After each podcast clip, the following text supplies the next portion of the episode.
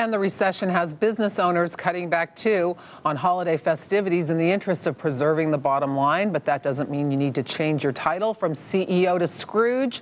Joining me now is Patricia Farley Saavedra. She's the president of the human resources consulting firm HR Business Partners. Thanks for being here. Thank you. So tell me, what are you hearing out in the business world about holiday parties? Well, we're hearing a lot are being canceled. Um, and given the economic conditions and the job loss, some of that's appropriate. Um, other clients and other businesses are downsizing their parties quite quite dramatically, which I think is appropriate. Um, just the extravaganzas are, are a thing gone. of the past. Yeah, they're gone, and um, not many companies are having those this year. Um, we see a lot of companies still going maybe out to restaurants and banquet halls, which we encourage them to do, particularly if they're going to be offering alcohol to their employees. Um, don't do it in house. Don't do it at your house. Go ahead and let um, companies that are able to um, serve alcohol, have the insurance to do that, let them do that. But for the most part, a lot of companies are really taking um, the season, the times into consideration with their plans. Um, particularly if there's any type of layoffs coming up in the um, first part of the year. So, what are your tips for downsizing? Well, we have talked to a lot of companies about if you bring the party in house, do you can do potlucks, you can have it catered, um, do white elephant gifts, provide gift certificates to your people instead of maybe bonuses if you couldn't.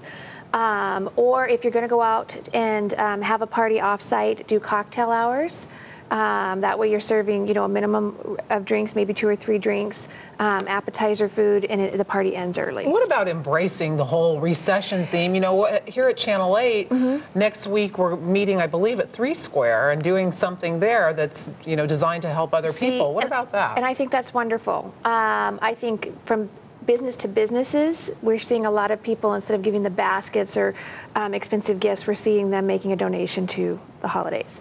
Um, so to some charity, to yes, the nonprofit. Yep, we have some companies that are adopting children or families um, for the holidays, even through the Christmas holidays, um, starting now. So there's toy drives, there's adopt a family where you can get a whole family, and that company can purchase the gifts for the family and make somebody's holidays better. I know the Partnership for Homeless Youth, you can adopt a homeless teen as well. You know what, that's great because other than that, that other than the charity from the businesses and the, the people who are still actively employed, these people wouldn't enjoy okay. a nice holiday season. All right. Well, we wish everyone the best, Absolutely. even with the times cutting back. Thanks for being Thank here.